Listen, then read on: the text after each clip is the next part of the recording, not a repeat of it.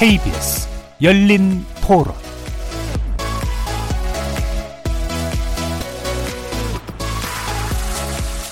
안녕하십니까. KBS 열린 토론 정준희입니다. 그 많이 받는 사람과 최저임금 자리가 없어서 일못 오는 사람들의 상실감도 뭐 생각을 해서 정부에서 손을 대려면 정확하게 기준선을 해줘야만이 되는데 어떤 기준점이 없다 보니까 우왕좌왕하지 않나. 최저임금으로서 아래를 보호하는 거는 있을 수 있다고 생각하는데 최고임금을 둔다든지 그런 상한을 두는 거는 자본주의 경제에서 맞지 않는 그런 논리가 들어온 것 같다는 생각이 들어요. 최고임금이라는 게 공공기관 같은 경우는 사실은 부분적으로 적용해도 상관이 없을 것 같아요. 최저임금에 대한 상한과 최고임금이 사실 같이 움직이는 개념일 거잖아요. 뭐 그런 의미에서는 조금은 더 의사결정권자인 분들이 본인 최고임금하고 연계가 된다라고 하면 조금 더 최저임금 상향되는 데 도움은 되지 않을까 이런 생각은 드네요.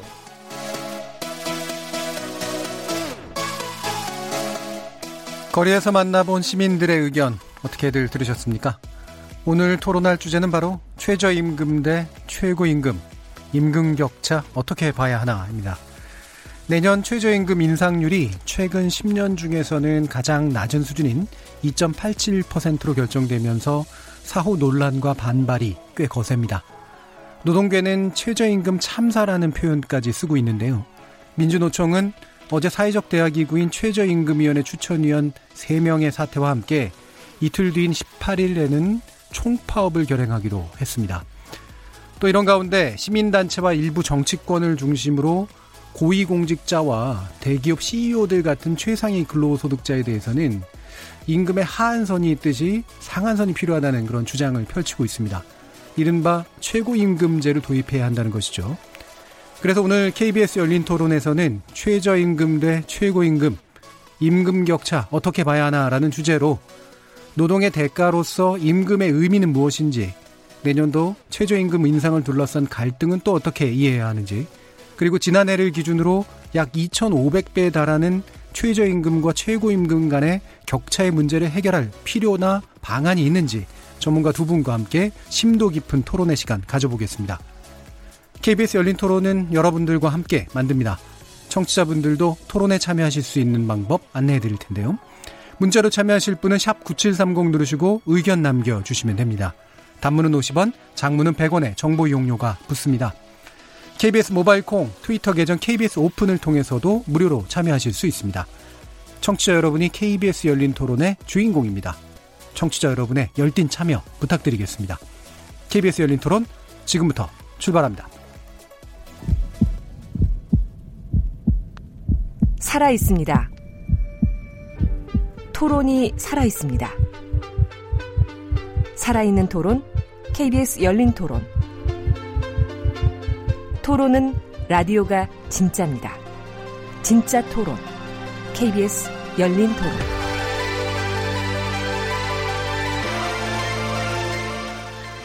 자, 그럼 오늘 함께 해주실 두 분의 전문가 소개하겠습니다. 먼저 조동근 명지대 경제학과 명예교수 나오셨습니다. 안녕하세요. 네.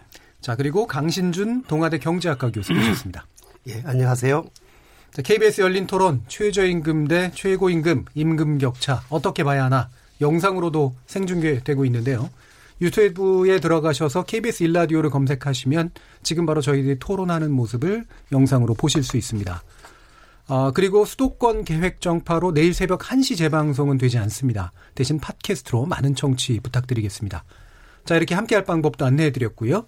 오늘 토론 주제 최저임금 대 최고임금, 임금 격차 어떻게 봐야 하나 본격적으로 시작해 보겠습니다.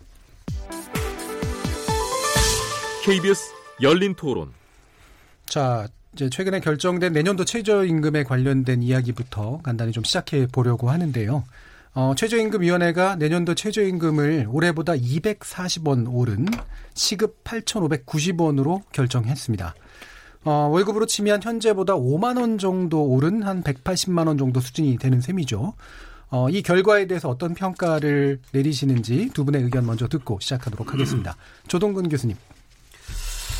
어, 세 번째로 낮은 증가 이런 거는 사실인데요. 예. 그런데 이제 기본적으로 우리가 이제 고려해야 될 게 과속이었다는 것이 인정되면은 예. 동결이 최선이었습니다. 그런데 이제 동결까지 못 가고 좀 올렸는데 하여튼 그래도 뭐 처음에 노 쪽에서 얘기한 대로 두 자릿수 그쪽으로 이제 가지 않은 건 다행이고요.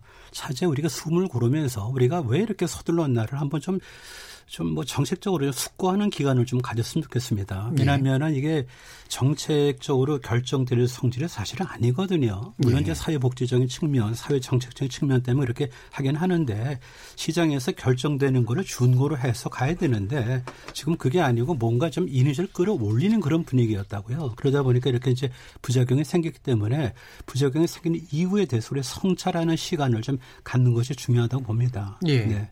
기본적으로는 동결이 바람직했다라고 판단을 하시지만 어쨌든 속도 조절 측면에서는 이 정도 선에서는 그래도 어, 나쁘진 않게는 보시는 것 같은데요. 아까 좀 잠깐 얘기해 주신 것 가운데 이제 기본적으로 최저임금은 시장 상황에 반영해야 된다 이렇게 보시는 거죠. 네, 네, 네, 그렇죠. 네. 알겠습니다. 자, 그럼 강신준 교수님 부탁드리겠습니다. 예, 저는 사실 좀 개인적으로는 아주 아쉽다고 생각합니다. 예. 제가 이제 아쉽다고 생각하는 이유는 애초 이 정권이 처음 출발할 때 대통령께서 제일 먼저 방문하신 곳이 인천공항공사 비정규직 이제 문제였고 그리고 청와대에 처음 집무실에 설치하신 것도 일자리위원회라서 노동 문제를 매우 정책의 중심으로 놓고 이게 우리 사회 양극화의 중요한 해결 수단이다라고 생각을 하셨던 것 같은데 지금 올해 결정된 이 이제 최저임금 결정은 바로 이런 사회 양극화 해소에 매우 못 미치는 그래서 많은 노동자들에게는 실망을 안겨주는 이제 결과야라서 결국은 이게 대통령의 의지 그리고 이 정권의 정당성 이런 것과 정면으로 사실은 충돌되는 부분이 있어서 많이 아쉽다고 생각합니다. 예, 기본적으로 아쉽다는 이제 평가를 내리시는 거고 이게 대통령의 정책 측면에서 보면 약간 배치되는 이제 그런 결정의 측면이 있다라고 보시는 것 같은데요. 그러면 강신준 교수님 그 지금 이제 노- 노동계 쪽에서 어, 되게 좀 격렬하게 반발을 하고 있잖아요. 예. 근로자위원이 이제 사실은 사태를 강행했고 예. 최저임금 참사라고 하는 규정까지 하고 있는데요. 이 예. 부분에 대해서는 어떻게 보시는지요? 실제로 노동계 쪽에서는 아마 이제 그런 생각을 할 수밖에 없겠죠. 예. 그러니까 애초 이제 그랬던 기대도 좀 있었던 것이고 그 기대가 이제 무산이 되면서 결국 노동계 내에서는 이 문제에 대해서 어쨌든 반대 의견을 명확하게 예. 아마 제시한다고 이제 봐집니다. 예. 음, 반대 의견을 제시하는 방법이 또 여러 가지가 있을 텐데 예. 이 의원 사태라든가 이런 거면은 판을 좀 깨는 듯한 느낌도 있는 것 같은데요. 그건 이제 아마 좀 뒤에서 이제 우리가 아마 예. 논의를 계속 해 봐야 되겠지만 최저임금을 둘러싼 개념이 예. 우리 사회에서 노동자가 가지고 있는 개념과 음. 그다음에 정부가 가지고 있는 개념 그리고 이제 일반 뭐 사람들과 경영 쪽에서 가지고 있는 개념이 서로 상충이 되어서 예. 아마 거기에서 많은 혼선 때문에 이런 문제가 발생하지 않나 그렇게 생각합니다. 예, 예. 자, 이 부분에 대해서 조동근 교수님은 견해가 어떠신지요? 아까 말씀하신 대로 이제 약간 반론 이제 성격인데 예. 뭐 우리 같이 경제학을 공유하니까요. 경제학이 교과서에마저 도 실릴 정도인데 예기치 않은 결과의 가설이라는 게 있지 않습니까? 예기치 않은 결과의 그러니까 가설. 이제 예. 소위 말해서 사전의 의도는 그렇지만은 예. 사후적으로는 의도대로 전개되지는 않죠. 음. 우리 사회 양극화란 말을 좀 쓰지 말았으면 좋겠어요. 예. 어떻게 보면 중립적으로 소득 분배가 좀 불평등도 심화됐다. 뭐 이렇게 길지만 그게 맞는 것 같은데 예. 그거를 갖다가 줄이는 방법으로서 최저임금 올리는 것이 맞냐? 그게 너무 기계적으로 생각한 것 같아요. 예. 이게 톱니가 물려서 돌아가는 기계가 아닙니다. 경제라는 게 다 아시잖아요, 사실. 그러면은 어떤 심리, 유인, 이런 흐름, 이런 거를 우리가 다 좀 차단시키고 어떻게 지금 아까 말씀한 대로 양극화가 개선되기를 바랍니까? 좀 약간 죄송하지만은 최저임금 발, 발을 붙이면 되게 많이 붙어요. 최저임금 발 고용 참사. 인정하십니까? 그 다음에 최저임금발 신양극화 이게 다 뭡니까?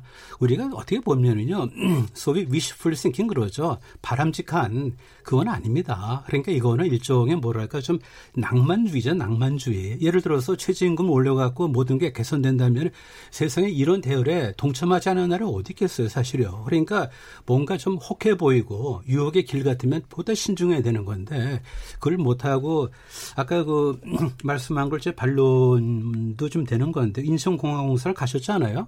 근데 제가 볼 때는 저 이해를 못했어요. 왜냐면요.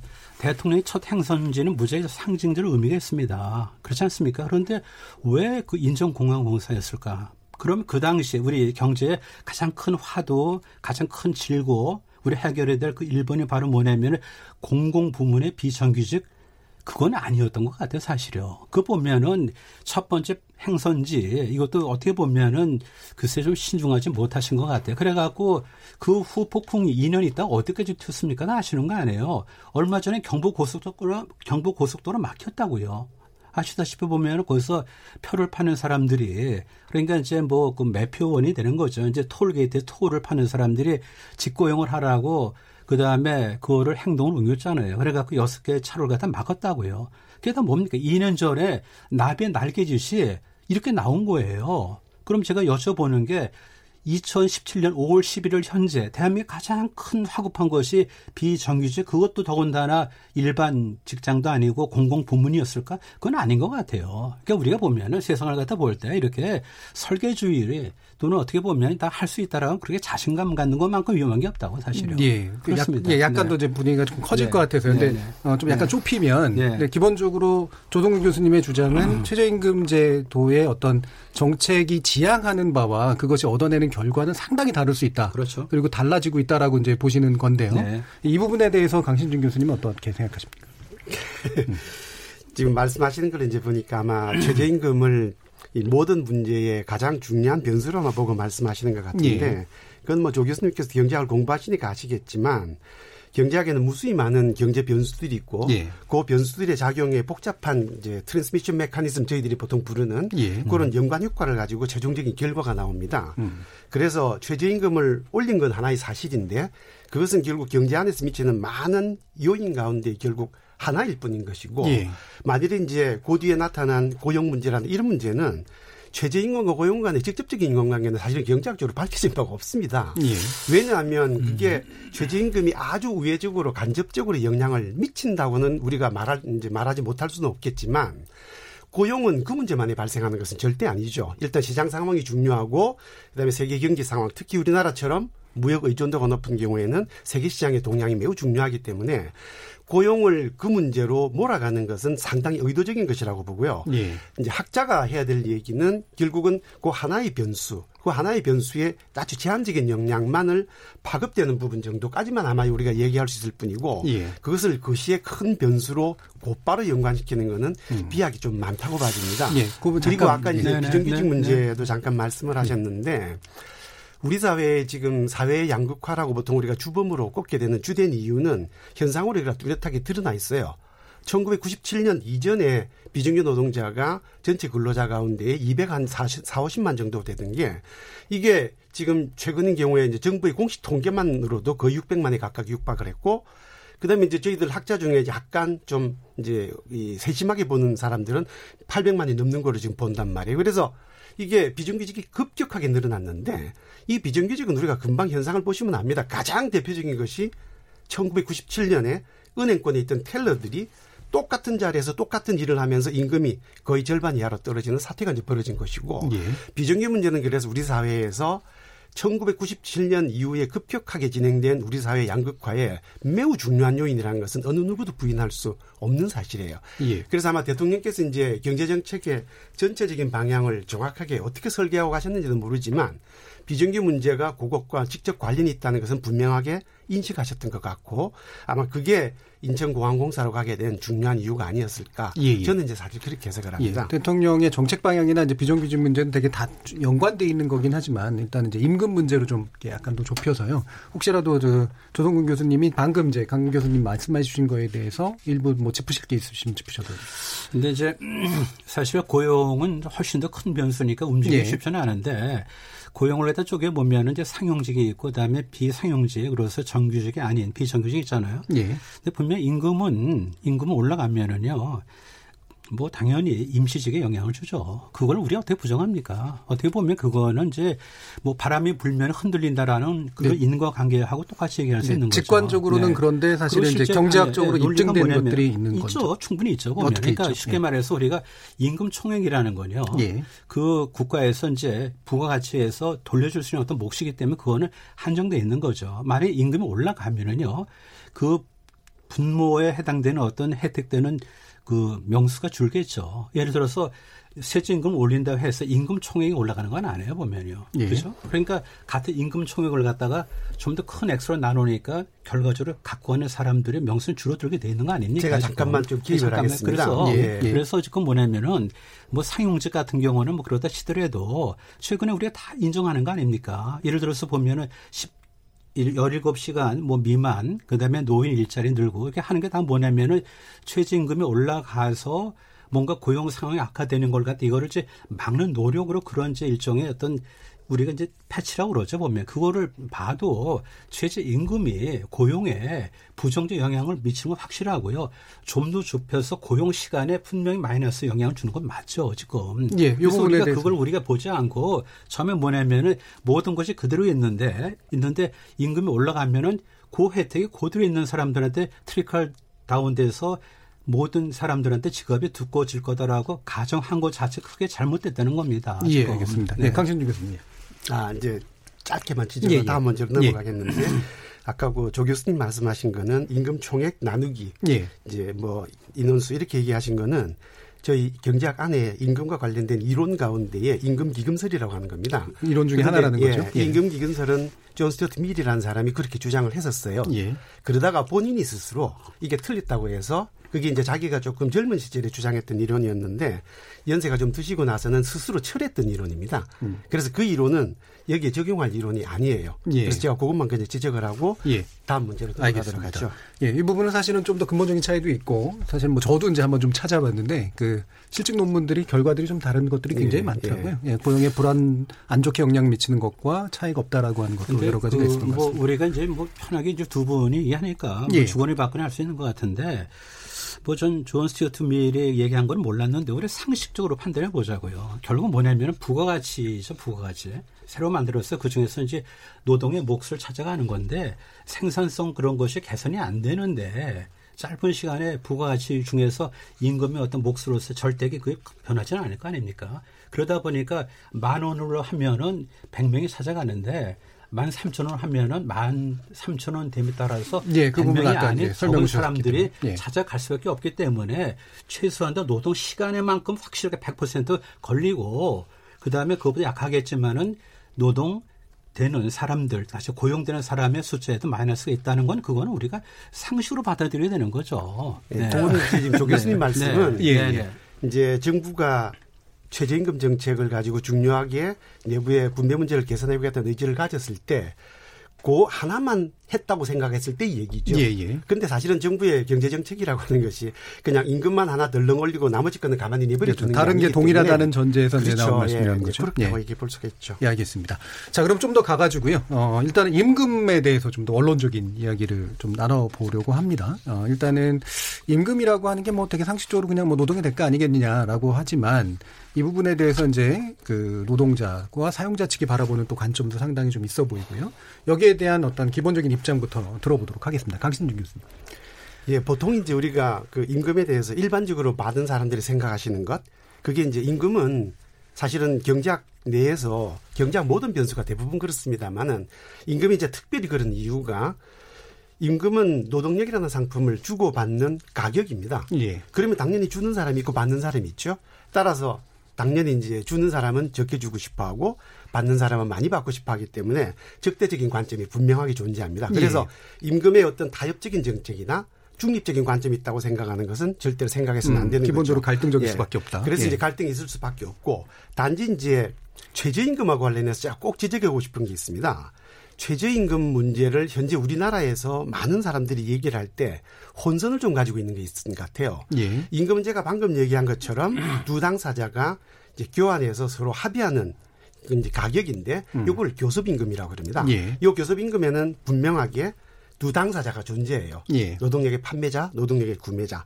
그런데 최저임금은 교섭임금이 아닙니다. 음. 최저임금은 두 당사자가 결정하는 것이 아니라 정부가 결정하는 것이죠. 예. 그러면 정부가 왜 결정하느냐는 거죠. 최저임금은 우리가 일반적으로 노사 당사자가 합의해서 만들어지는 가격이라는 의미로 들어온 개념이 아니라는 거죠. 예. 최저임금은 정부가 대표하는 한 사회의 전체적인 사회 제도, 예. 이 사회 제도의 정당성과 관련된 문제이기 때문에 예.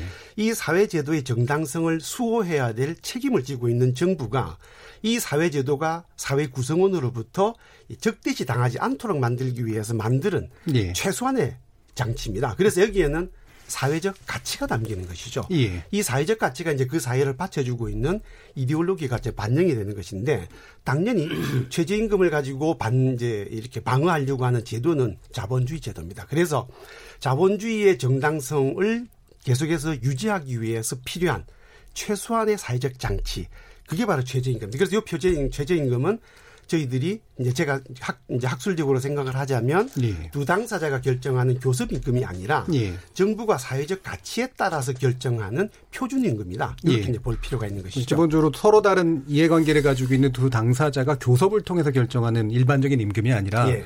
국가가 자본주의 제도 자체 원활한 재생산을 위해서 필요하다라고 그렇죠. 보는 예. 그 사회적 가치다. 그 이렇게 두 보시는 거죠? 당사자의 그 거래 제도 자체를 보장해주는 예. 기본적인 장치다. 이렇게 이제 볼 수 있는. 것이죠. 예. 조동훈 좀- 교수님. 좀 근본적인 문제를 좀 짚어봐야 되는데요. 예. 아까 말씀하신 그거는 뭐 좀 동의하고요. 그런데 이상적으로 우리가 할 수 있다면은요. 이게 최저임금이 이게 명령 임금이거든요. 예. 그렇다면 이제 예를 들어서 이제 직종별로 균형 임금을 다 계산한 다음에 그죠? 그보다 조금 더 높여 가지고 균형 임금 이하로 주는 착취를 막는 것이 제일 좋겠죠. 예. 그러면 산업이 N개로 구성되어 있다면은 10개로 구성되어 있다면은 10개 마다마다 최저임금이 다 다른 것이 맞아요. 예. 근데 현실이 그 불가능하잖아요. 그러니까 이걸 하나로 정하다 보니까 빨주노초 하나 번 일곱 개를 동통으로 할 수 있는 어떤 그런 것을 찾기가 사실 어려워요. 예. 그러다 보면 어디는 좀 모자라고 하는 좀 남고 하는 건데 우리가 한번 생각해 보자고요. 뭐 어떤 뭐 아무리 미사역을 붙인다 하더라도 우리가 16.9%를 올렸을 때 그거는 무슨 뭐 표준이라기보다도 나쁜 이데올로기에 들어간 거죠. 예를 들어서 보면은 경제 지불 능력이라든지 상황을 보질 않고 정치적으로 이렇게 좀 뭔가 이끌면서 이렇게 해야 죄송하지만은 유권자 영합하는 것도 있고요. 그 다음에 노동자들에게 그동안 사실은 보상을 잘못 해왔다고 잘못 컨셉션을 가진 다음에 그거를 사후에 보상하는 측면도 있, 었다고요 예. 그런 것이 조금 다 뭉치다 보니까 10점 16.9, 그다음에 10.9가 돼갖고 이 사들이 난 거죠. 그러면 지금도 네. 보면은 우리가 최저임금에 대해서 너무나 많은 걸 갖다가 이거를 갖다 설계주로 해서 이거 정하면 모든 것이 다 모든 사람들 공평하고 이것이 소득 분배를 개선할 수 있고 저소득층의 주머니를 두둑하게 해주고 이런 식의 어떤 과잉 기대를 하는 것 자체가 잘못됐다는 거죠. 예, 알겠습니다. 그렇기 때문에 이런 사달이 난 거 아닙니까? 지금 예, 예. 왜 3%가 안 되는 걸 왜 이렇게 고개를 숙이셨어요? 지금. 예, 그 부분은 좀 이제 좀 네, 다른 문제인 것 그렇죠. 같고요. 예, 조 교수님이 이제 말씀하신 내용을 저희한테 두 가지로 요약을 하면 뭐 최저임금 자체가 가지는 사회적 속성에 대해서는 부인하시는 것 같지는 않고요. 다만 그게 이제 직종별로 좀 다르게 이제 다 균이 뭔가 이렇게 제대로 된 균형 임금을 봐야 되는데 현실적으로 그게 어려운 점이 있다라고 하는 거고 또 한 가지는 최저임금 제도를 모든 것들을 해결하는 어떤 처방전으로 활용했는데 그게 아니지 않느냐라는 이제 그런 이야기시잖아요.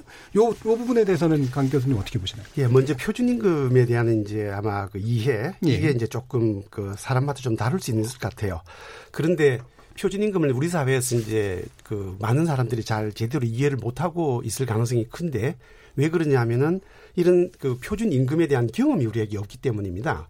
이제 유럽의 경우에는 대개 임금을 결정하는 것이 사회적 노조, 네. 산별교섭 단위에서 대개 결정이 되고 특히 이제 예를 들면 벨기에라든가 과거의 스웨덴 같은 나라는 아예 노조 하나가 전국 단위 임금을 그냥 결정을 하고 그랬었거든요. 예, 예.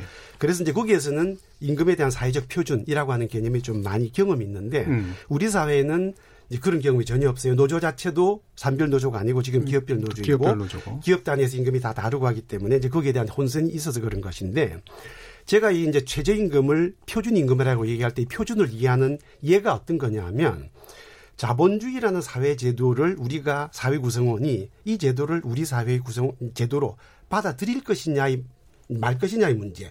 그래서 자본주의 초기에 자본주의 제도 자체를 부정하는 혁명 이런 이제 개념에 대비되는 개념입니다. 예, 예. 그래서 그걸 막기 위해서 만드는 것인데 그 막기 위한 표준이 대표적인 예를 하나만 제가 역사를 들면 노동운동이 처음 시작되었을 때 자본주의에서 노동자들이 가장 많이 요구하던 것이 이 표준 노동 시간이었어요. 예, 예. 그래서 노동 시간이 바로 표준에 대한 핵심 개념입니다. 이 노동 시간이 뭐 역사적으로 우리가 잘 알려져 있지만 자본주의 초기에는 16시간에서 18시간 하루에 하루에. 그리고 이제 그 뒤에 최저 이제 뭐 이제 노동 시간에 대한 이 상한 이제 법으로서 공장법이 만들어지면서 이것이 이제 10시간 뭐 8시간 이런 식의 쭉 줄어왔는데 사실 이게 시행이 안 됐거든요. 시행이 계속 안 되고 있다가 1917년에 러시아에서 혁명이 일어나고 나서 소비에트 정부가 만들어졌습니다. 그리고 이 소비에트 정부가 제일 먼저 실시한 노동 정책이 8시간 노동일이었어요. 예. 그리고 바로 이듬해에 독일에 혁명이 일어나서 바이마르 정권이 들어서게 되고 이 바이마르 정권이 소련을 따서 그대로 18시간 노동일을 실시를 합니다. 예. 이 8시간 노동일을 둘러싼 그 노동운동 역사는 아주 슬픈 역사가 많은데 제일 대표적인 게 이제 시카고의 헤이마켓 사건이었죠. 예, 예. 노동자들이 여러 명 사형을 당하고 이런 일이었죠. 그래서 이 오랜 염원이 사회적으로 계속 지켜지지 않고 있다가 혁명에 의해서 두 나라에서 8시간 노동일이 채택이 되게 되자 예. 나머지 자본주의 국가들에서 모두 두려움에 들게 된 것이 이 제도를 빨리 받아들이지 않게 되면 독일과 소련처럼 혁명이 일어나겠구나라는 생각을 하게 되었고 예. 그것 때문에 부랴부랴 만든 노동기구가 아이로입니다. 예. 그래서 아이로가 1919년에 출범을 하는 거죠. 그리고 그 아이로에서 가장 많 처음에 권고하는 것이 바로 이 표준 노동 시간이었어요. 예. 그래서 이것은 업종별이나 또는 뭐 자본가 개인의 어떤 경영 상태나 이런 것과 상관없이 예. 사회 체제 자체의 존립과 관련된 문제였기 때문에 모든 사회에 공평하게 적용하는 겁니다. 예. 최저임금이라고 하는 것은 자본가의 지불 능력이나 이런 것들을 따져서 또는 산업별로 어떤 이윤율의 차이 때문에 이런 걸 따져서 하는 것이 아니고 사회 전체에 제일 밑바닥에 깔리는 임금이에요. 그래서 여기에는 어떤 차동도 있어서는 안 됩니다. 예. 그래서 이제 산업별이나 지불 능력이나 이런 여러 가지 이제 문제는 사실은 개별 당사자인 노동자들과 교섭을 통해서 결정을 할 수 있어요. 예. 그래서 그거는 교섭 임금의 성격을 갖는 것이고 표준 임금은 지역별로 이렇게 차이를 둔다는 말은 제가 듣기에는 알고 있는 바가 없습니다. 예, 예. 이 부분에서 뭐 반동사 실게 해주시죠. 네, 지금 뭐 학술사적으로 뭐 말씀하셨는데 좀 약간 우리 좀 실생활로 좀 돌아오면은 예. 뭐 어떤 인류 역사라는 게 근로 시간을 좀 줄이고요. 노동의 좀 질을 높여서 생산성 높이고 삶의 질이 뭐 올라가는 건 맞겠죠. 예. 그런데 이제 최저임금을 좀 좁히면은 지금 최저임금을 어떤 나라들 일부들은 상당히 flexible하게 합니다. 보면요. 준거 임금으로 하는 나라도 있고요. 예. 그러고 또 카나다 연방 그런 데는 보면은 이게 dual로 가는 거죠. 보면은 예를 들어서 하나가 아니고 뭔가 기준금리가 있으면 그거를 이제 시중금리가 쫓아가듯이 그렇게 하는 것도 있고 그러니까 보면 dual이라는 게 어떤 말씀이신 거죠? 그러니까 이제 연방에서 예를 들어서 중고를 해주면 그 범위 내에서 정하는 거죠. 음. 예, 예, 충분히 가능하죠. 그러니까 기준을 잡아주고 그 범위 안에서 그 범위 내에서 할수 정한다 있는. 거죠. 예. 뭐 연방 국가들은 그렇게 하는 경우 많이 있어요. 예. 미국도 지금 연방 정부 있으니까 그거를 중고로 해서 뭐 주정부에서 정하고 그렇게 합니다. 예. 그러니까 우리가 보면은 조금 이제 현실적으로 보면은 이 무슨 뭐 최저임금이 뭐 굉장히 어떤 무슨 매직을 갖고 있는 어떤 변수가 아니에요. 보면 그렇게 말씀하시는 것 같진 않은데요, 지금. 네, 네. 그래서 보면 우리가 이제 실용적으로 볼때 네. 시장 상황에 따라서 우리가 지금 보면은 이것이 생산성을 동반하는 어떤 임금이었으면 괜찮은데 우리 예. 현실 돌아올 때 보면은 생산성에 의해서 뒷받침되지 않은 급격한, 급격한 인상이기 때문에 이렇게 예, 문제가 꼬인 거죠. 보면. 지금 그걸 자, 얘기하는 겁니다. 그러면 이제 그. 방금 말씀하신 네. 그 생산성 관련, 게 약간 사실은 입장에 음. 차이가 있는 건 맞긴 네네. 하지만 네네. 그래도 어, 어느 정도 수준으로 이제 그 러면 최저임금을 산입하는 것이 이제 맞느냐라고 하는 그런 것에 대한 논의가 좀 필요한 것 같은데요. 이 한국노동연구원이 얘기하고 있는 게 이제 생산성에 기초를 둔 임금제를 도입하는 게 맞다. 그래야 임금 상승률을 적절하게 정할 수 있다라고 이제 지금 얘기를 하고 있는데 그러면 조동근 교수님 같은 경우는 바로 이 생산성을 그렇죠. 기준으로 그렇죠. 최저임금도 정해줘야 된다 네, 이렇게 그렇죠. 보시는 건가요? 그게 이제 뭐 정확하게 보면은 이제 아까 우리 교수님께서 말, 교수님께서 말씀하신 대로 이제 이해 충돌일 때는 어떻게 예. 보면 이해 중립적인 어떤 원칙이 필요하잖아요. 그게 이제 이해 중립적이면은 양쪽을 다 이렇게 좀 만족할 수 있는 건데 그게 바로 생산성이 올라가면은 기여한 것만큼 찾아가는 거니까 여기는 좋고요. 그다음에 이제 생산성 올라간 것만큼 내가 또 사실은 상대편 받기 때문에 사용자도 그렇게 불만이 없는 거죠. 예. 그렇기 때문에 양쪽에 다 윈윈 할 수 있는 겁니다. 예. 그런데 우리가 이제 과거에 뭐 불과 뭐 2년 전이긴 하지만은 그 생산성이 그렇게 올라갔다는 어떤 확증이 없었어요, 사실요. 예. 그러고 올리다 보니까 이렇게 된 거고요. 그다음에 우리가 조금 조심해야 될 게 뭐냐면은 그때 많은 사람들이 이런 오해를 했어요. 조금 약간 빗나갈지 모르는데 처음에 이게 이제 wage-led growth 아닙니까? 다 아시다시피 그렇죠. 그러니까? 임금 주도 성장이라는 이걸 말씀이시죠. 갖다 지금 예. 소득 주도로 끌고 잘못 간 거가 있고 예. 또 하나 뭐냐면은 우리가 뭐를 착각했냐면 그동안 사실은 누군가 이거를 줄 수 있는데도 불구하고 주지 않고 숨겨놓은 돈이 있다고 암묵적으로 생각한 거예요. 따라서 이 정도 올리더라도 뭔가 지하에 있는 걸 끌어올리면 충분히 경제가 돌아갈 거라고 생각을 한 겁니다. 지금요. 그러니까 예. 바꿔 말하면 생산성이 있어 추동되지 않은 임금 인상이기 때문에 이런 사달이 일어났다는 겁니다. 예, 그래서 예. 그 이유로 해서 지금 말씀하신 대로 노동연구원에서 말한 생산성 임금 그건 누구도 거기에 대해서는 이의가 없는 거죠. 예, 네, 알겠습니다. 그건 뭐 저도 받아들입니다. 예, 강신준 네. 교수님. 예. 이게 이제 생산성 임금 이론은 이제 임금 이론의 역사에서 예. 초반에 뭐 생계비설에서 임금 기금설에서 이제 요 생산성 이제 한계 생산 역설이 예, 생계비설, 임금 기금설, 그다음에 그다음에 한계 생산 한- 예. 역설. 그래서 이제 여기에 소위 이제 그 자본가들의 경제학, 부르주아 예. 경제학 안에서 있었던 임금 이론의 지금 현 단계의 예, 임금 예. 이론에 근거한 겁니다. 그래서 이제 노동자들 입장에서 보는 경제학에서 보게 되면 예. 이건 이론적으로 틀렸어요. 예. 왜 그러냐면 생산성은 노동자들이 일을 하고 나서 결정이 되죠. 예. 이 노동자가 얼마의 생산성을 낼지는 아무도 알 수가 없습니다. 음. 그런데 임금은 그 생산성을 노동자가 달성하기 전에 결정이 됩니다. 예. 그러니까 사후에 일어날 일을 미리 결정한다는 게 말이 안 되는 거죠. 그죠? 음. 그래서 이게 이론적으로도 사실은 틀린 얘기고요.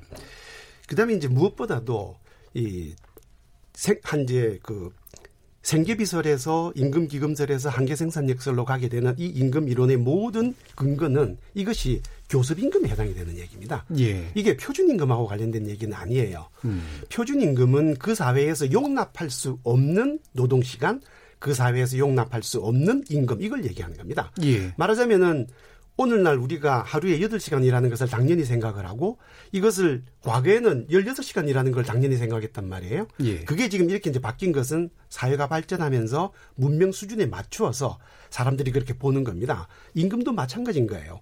물론 어떤 사람은 한 끼에 라면을 먹고도 한 끼를 먹었다고 할 수 있을 것이고 어떤 사람은 한 끼에 10만 원짜리를 먹고도 먹었던 것이고 똑같은 밥을 먹었다고 얘기할 수 있을지는 모르지만 우리 사회에서 라면 먹은 것은 한 끼를 먹었다고 안 친다. 그건 그렇게 간주하지 않는다.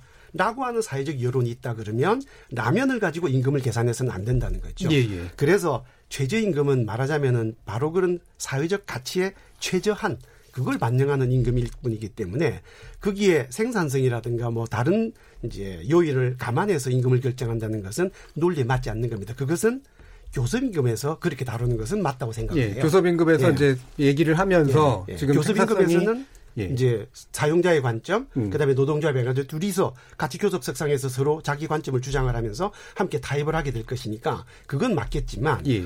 표준임금은 정부가 사회적 가치를 가지고 결정하는 문제이기 때문에 이건 그거하고는 다른 문제라고 예. 봅니다. 그러면 지금 이제 최저임금 어, 법에 나온 걸 보면 생계비가 들어가 있고요. 근로자의 생계비. 예. 그 다음에 이제 유사 근로자 임금, 그러니까 비슷한 어떤 노동을 하는 사람들의 임금, 그 다음에 노동 생산성, 소득 분배율 등 네 가지를 고려해서 정해야 된다라고 일단 이렇게 나오잖아요. 예, 예.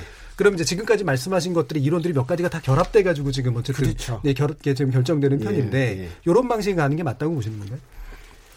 글쎄요. 근데 예. 이제 저는 사실 맞다고는 보진 않지만 예, 예. 그래도 우리 사회에서 어쨌든 사회적 가치라고 하는 것을 양적으로 표준화하지 않게 되면 음. 예. 임금이라는 양을 이제 계산으로 이렇게 해낼 수 없기 때문에 아마 그런 고육책으로 음. 이런 요인들이 아마 가만히 그게 사회적 가치를 봅니다. 만드는 어떤 타협책이었다 예. 이렇게 보시는 거네요. 그러면 조동 교수님. 저는 뭐 기본적으로 이 네 가지 뭐 준 거는 맞다고 생각하는 게 이게 이제 예. 정치 의사 결정 아닙니까 지금 예, 예. 그렇죠 사실 이게 시장에서 결정되는 걸 받는 게 아니기 때문에 그렇죠. 그렇다면은 뭐준 거로서는 뭐 분명히 생계비는 이제 우리가 최저임금을 이렇게 설계할 때 사실 하나가 뭐냐면은 생계비를 존중한다는 겁니다. 그렇죠. 그렇죠. 예. 그다음에 그래. 상대적으로 임금 분포를 봐야 되기 때문에 예. 유사 근로자는 뭐냐면 당신 위치가 어딘가를 우리가 고려하겠다는 거고 예. 그다음에 생산성은 우리가 그만큼 이제 기여했으니까 기여한 걸 돌려주겠다 하는 차원에서 맞는 것 같고요. 예. 그다음에 이제 소득 분배는 조금 이거는 좀 어거지인데 음. 최저 임금을 갖고 소득 분배를 개선하기는 마땅치는 않아요. 예. 근데 이제 뭔가 좀 사회 목표고 또 정치 임금이다 보니까 음. 갖다 붙인 거죠. 그렇게 예. 이제 외화 내빈이 돼버렸지만은 그래도 최소한 우리가 정치적으로 결정하려니까 이 정도 공익적인 근 측면에서 네 가지를 본다 이렇게 이제 얘기한 거니까 큰 문제는 없고요. 예. 이거대로 뭐 하는 건 이거는 큰 방향이고 실제로 여기서 우리가 뭔가 좀 중점적으로 봐야 될 겁니다. 그게 뭐냐면은 이제 노동 생산성을 좀 얘기를 한 건데 그 예. 아까 이제 그거 틀렸다고 말씀하셨는데 보면 이런 것 같아요. 물론 이제 약간의 선호 차이는 있죠. 하지만은 노동 생산성에서 괴일이 된 거, 물론 이제 임금을 미리 정하고 그 다음에 노동 생산성에 나오고 나서 예. 임금이 맞다 틀리다 이렇게 볼 수는 있지만은 이렇게 교섭을 늘 하다 보면은요 생산성과 임금이 괴리가 되면은 그 차이를 추적하게 돼 있어요. 지금 예. 그렇기 때문에 생산성대로 임금이 결정된다. 그거 틀렸다고 저는 보지를 않고요. 그리고 또 실제 생산성에 따라서 임금을 쫓아가는 건 그거는 맞는 거 아닙니까? 저는 그렇게 생각합니다. 그런데 이제 생산성만 보는 건 아니다. 아니다. 그런데 이제 결국 생산성하고 임금이 이제 처음에는 괴리가 될지 모르지만은 예. 계속해서 쫓아가겠죠. 이렇게 서로 시행 서로 이제 매칭이 되겠죠. 그렇죠. 예. 그렇죠. 그러니까 전에 만약에 생산성에 비해서 임금이 적었다면은 요번에 캐첩이 되는 거 아닙니까? 그렇죠. 음. 예. 뭐 그렇게 될 수 있고. 그래서 그런데 우리가 이제 소득 분배율을 최저 임금을 결정하는데 큰 변수로 집어넣는 건 약간 과욕이에요, 사실은요. 예. 이건 어떻게 보면은 우리가 좀 착각을 하는 게 뭐냐면은 최저임금이라는 거는 그야말로 굉장히 열악한 사람들이 이걸 통해서 뭔가 좀 소득이 개선되고 위치가 올라간다고 생각하지만은 지금 잘 보세요. 대학생 알바가 많죠. 주부 계산은 보세요. 그러면은 저소득층이라고 조금 최저임금 받는 건 아니에요, 사실요. 그러니까 옛날하고 좀 다르다는 겁니다, 지금. 그렇다면은 우리가 어떤 면에서는 최저 임금 뿐만 아니라 다른 여러 가지 뭐 소득 보전 정책과 같이 가야 되는데 예, 예. 그런 걸 같이 가지 않고 최저 임금 올리면은 모든 것이 다 그냥 브레이크 스루가 되는 모든 걸다 해결할 수 있는 걸로 우리가 너무 좀 과잉 기대하는 게 있다 그런 얘기죠. 예, 그게 네. 오해된 면은 있는 것 같은데 정부 정책이 사실은 그것만 가지고 다 해결하겠다 이런 건 아니었던 것 같은데. 근데 그때 분위기를 보세요. 예. 우리가 뭐 대선 때도 다 많은 얘기를 했고요. 그다음에 이제 문재인 정부가 출범하고 나서 얼마나 사실 여기에 대해서 좀 우리 쉬운 얘기는 목을 맸습니까? 그러다 보니까 이것만 해결되면은 소위 모든 것은 저절로 다 풀어진다 생각하는 거죠. 모든 문제들이 그렇게 한건 그러면 맞아요. 역으로 그런 건 어떻게 보세요? 그러니까 모든 경제 경쟁 문제가 최저임금 때문에 나왔다라고 하는 얘기는. 근데 지금은 연속해서 올린 건 사실이죠. 이게 그때 네, 뭐 우리가 사실이고요. 네, 예, 그러니까 예. 이제 만약에 16.9% 올리고 나서 그 이후에 처음에 얘기했던 효과가 안 나왔다. 그래서 우리가 왜 그랬지? 그걸 좀 생각해야 되는데 그게 아니고 계속해서 더 밀어붙인 거죠. 그리고 예. 밀어붙이다가 안 되니까 힘에 붙여서 이번에 2.9% 내려온 거예요. 예. 만약에 이런 생각을 갖다가 1년 전에 했다 하면은 아니면은 1년, 2년, 3년 합쳐갖고 30%를 갖다 우리가 나누게 3원 10%인데 10%씩 이렇게 올렸으면 차라리 처음에 29% 올리고 나서 3% 올린 것보다 훨씬 더 충격이 적었을 수 있어요. 그게 예, 예. 뭐냐면 처음에 너무 최저임금에 대해서 이것이 올마이티하다. 이거 하면은 뭐 소득 주도 성장이 큰 축이 되고 소득이 채워지니까 선순환되고 고용이 풀어지고 모든 문제가 해결된다라고 굉장히 과잉 기대한 그런 측면이 없지 않아 있었어요. 예. 지금요. 왜냐하면 네. 제가 이제 이런 질문을 드리는 게 최저임금으로 모든 걸 해결할 수 있다라고 말하는 건 분명히 과장된 것 네, 같은데 네. 반대로 현재의 경제 문제가 그래서 최저임금 지나치게 많이 올라서 모든 문제가 나오고 있다라는 것도 비슷한 논리 아닌가요? 아니죠. 대부분, 대부분이죠. 대부분. 그러니까 뭐 모든 건 아니고 지금 우리가 왜 2.9%왜 낮췄죠? 근데 이건 뭐라 생각했어요? 그러니까 과속에 대해서 인정을 한 거예요. 과속에 대해서. 그렇죠. 최저임금위원회가 이제 그렇게 그렇죠. 그러니까 예. 사회 전체적으로 보면은 정치권도 그렇고 요번에 임금을 갖다 올리지 말아달라고 얘기한 쪽에 심지어 뭐냐면은 알바생 등등도 있었어요 보면요. 그러니까 예. 국민 전체적으로 보면은 과속의 이것이 굉장히 위험하다는 건 이제서야 아는 거죠. 보면 이제서야. 예, 그런데 예. 그때 왜 이게 올렸냐? 여기 금방 말씀하신 대로 소득 분배율, 뭐 소득 분배율보다도 이제 소득 분배 개선이겠죠. 예. 이런 거를 최저 임금을 통해서 실현하려고 했기 때문에 너무 최저 임금을 통해서 많은 거를 갖다 해결할 수 있다고 착각을 했다 그거죠. 예, 보면요. 예. 그러니까 차라리 최저 생계비가 얼마지? 또 하나는 뭡니까? 생산성 얼마큼 올라가지? 예. 그 정도만 우리가 봐도 괜찮은 한 그 두 가지 지표 정도만 보는 게 차라리 낫다. 네, 그렇게 해서 써야 되는데 예. 너무 좀 뭐 이거를 그다음에 하나 뭐 얘기 나온 김에 근데 아까 제가 뉴스- 왜냐면 네. 여기- 여기 좀 말을 네, 좀 길게 하시죠. 했기 때문에 네, 네, 예. 네. 그 강신주 교수님 방금 이제 조 교수님이 지적하신 요 부분, 그러니까 지나치게 속도가 빨랐다. 그래서 지금은 인정한 거다. 그 다음에 어, 이런 이제 생계비 기준하고 어, 생산성 정도만 봐야지 소득 분배율이라고 하는 걸 너무 과도하게 해서 지금 문제가 나오고 있는 거 아니냐 이런 식의 주장에서는 어떻게 보시나요? 저는 이제 요그 최저임금법 안에 들어가 있는 예. 요네개 지표 있지 않습니까?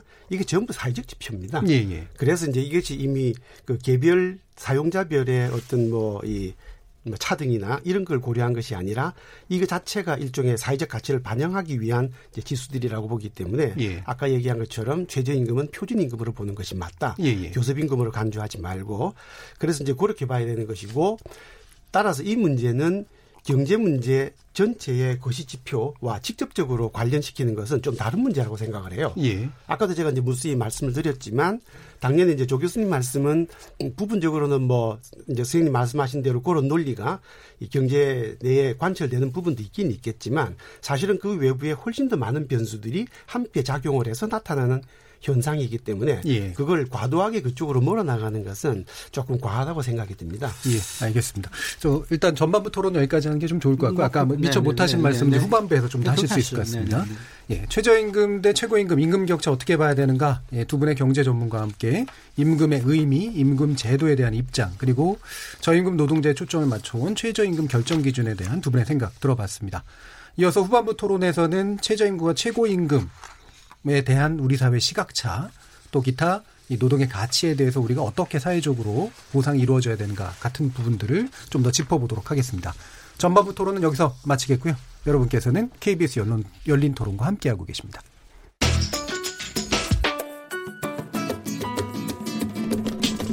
묻는다, 듣는다, 통한다. KBS 열린 토론. 듣고 계신 청취자 여러분, 감사드립니다. 들으면서 답답한 부분은 없으신가요? 궁금한 점은요? 그렇다면 함께 토론에 참여하시죠. 유료 문자 9730을 이용하시면 됩니다. 단문은 50원, 장문은 100원의 정보 이용료가 있습니다. 스마트폰 어플리케이션 KBS 모바일 콩을 통해서도 무료로 참여하실 수 있습니다. KBS 열린 토론은 언제나 열려 있습니다. 듣고 계신 KBS 열린 토론은 매일 밤 1시에 재방송됩니다. 자, 그럼 지금부터 어, 전반부 토론이 진행되는 동안 청취자들께서 보내주신 의견 몇 가지 들어보겠습니다. 정의진 문자 캐스터. 네, 안녕하십니까. 문자캐스터 정의진입니다. 최저임금 대 최, 최고임금, 임금 격차 어떻게 봐야 하나란 주제로 청취자 여러분이 보내주신 문자 소개해드리겠습니다. 먼저 콩 아이디 5622님.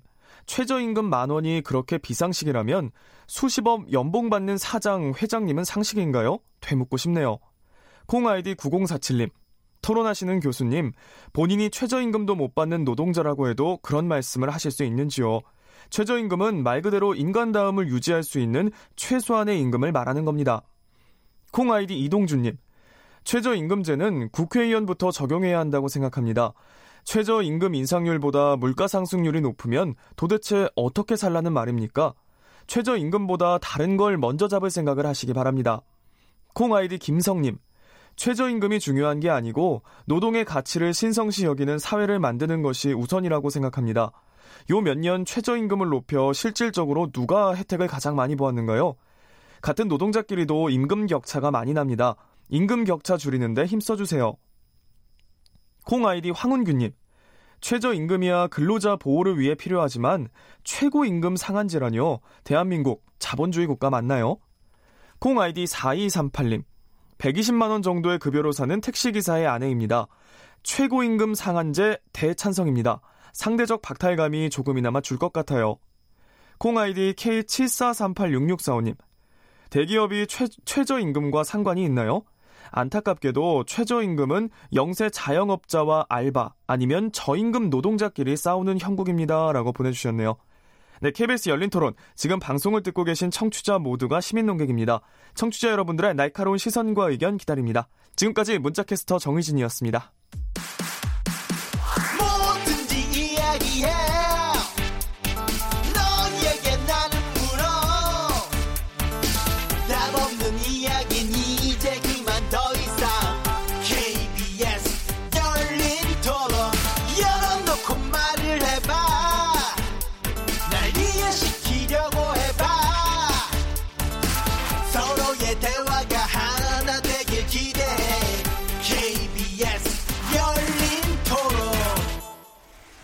자, 그럼 후반부 토론 시작해 보겠습니다. 조동근 명지대 경영, 경제학과 명예교수, 그리고 강신준 동아대 경제학과 교수 두 분과 함께 하고 있습니다.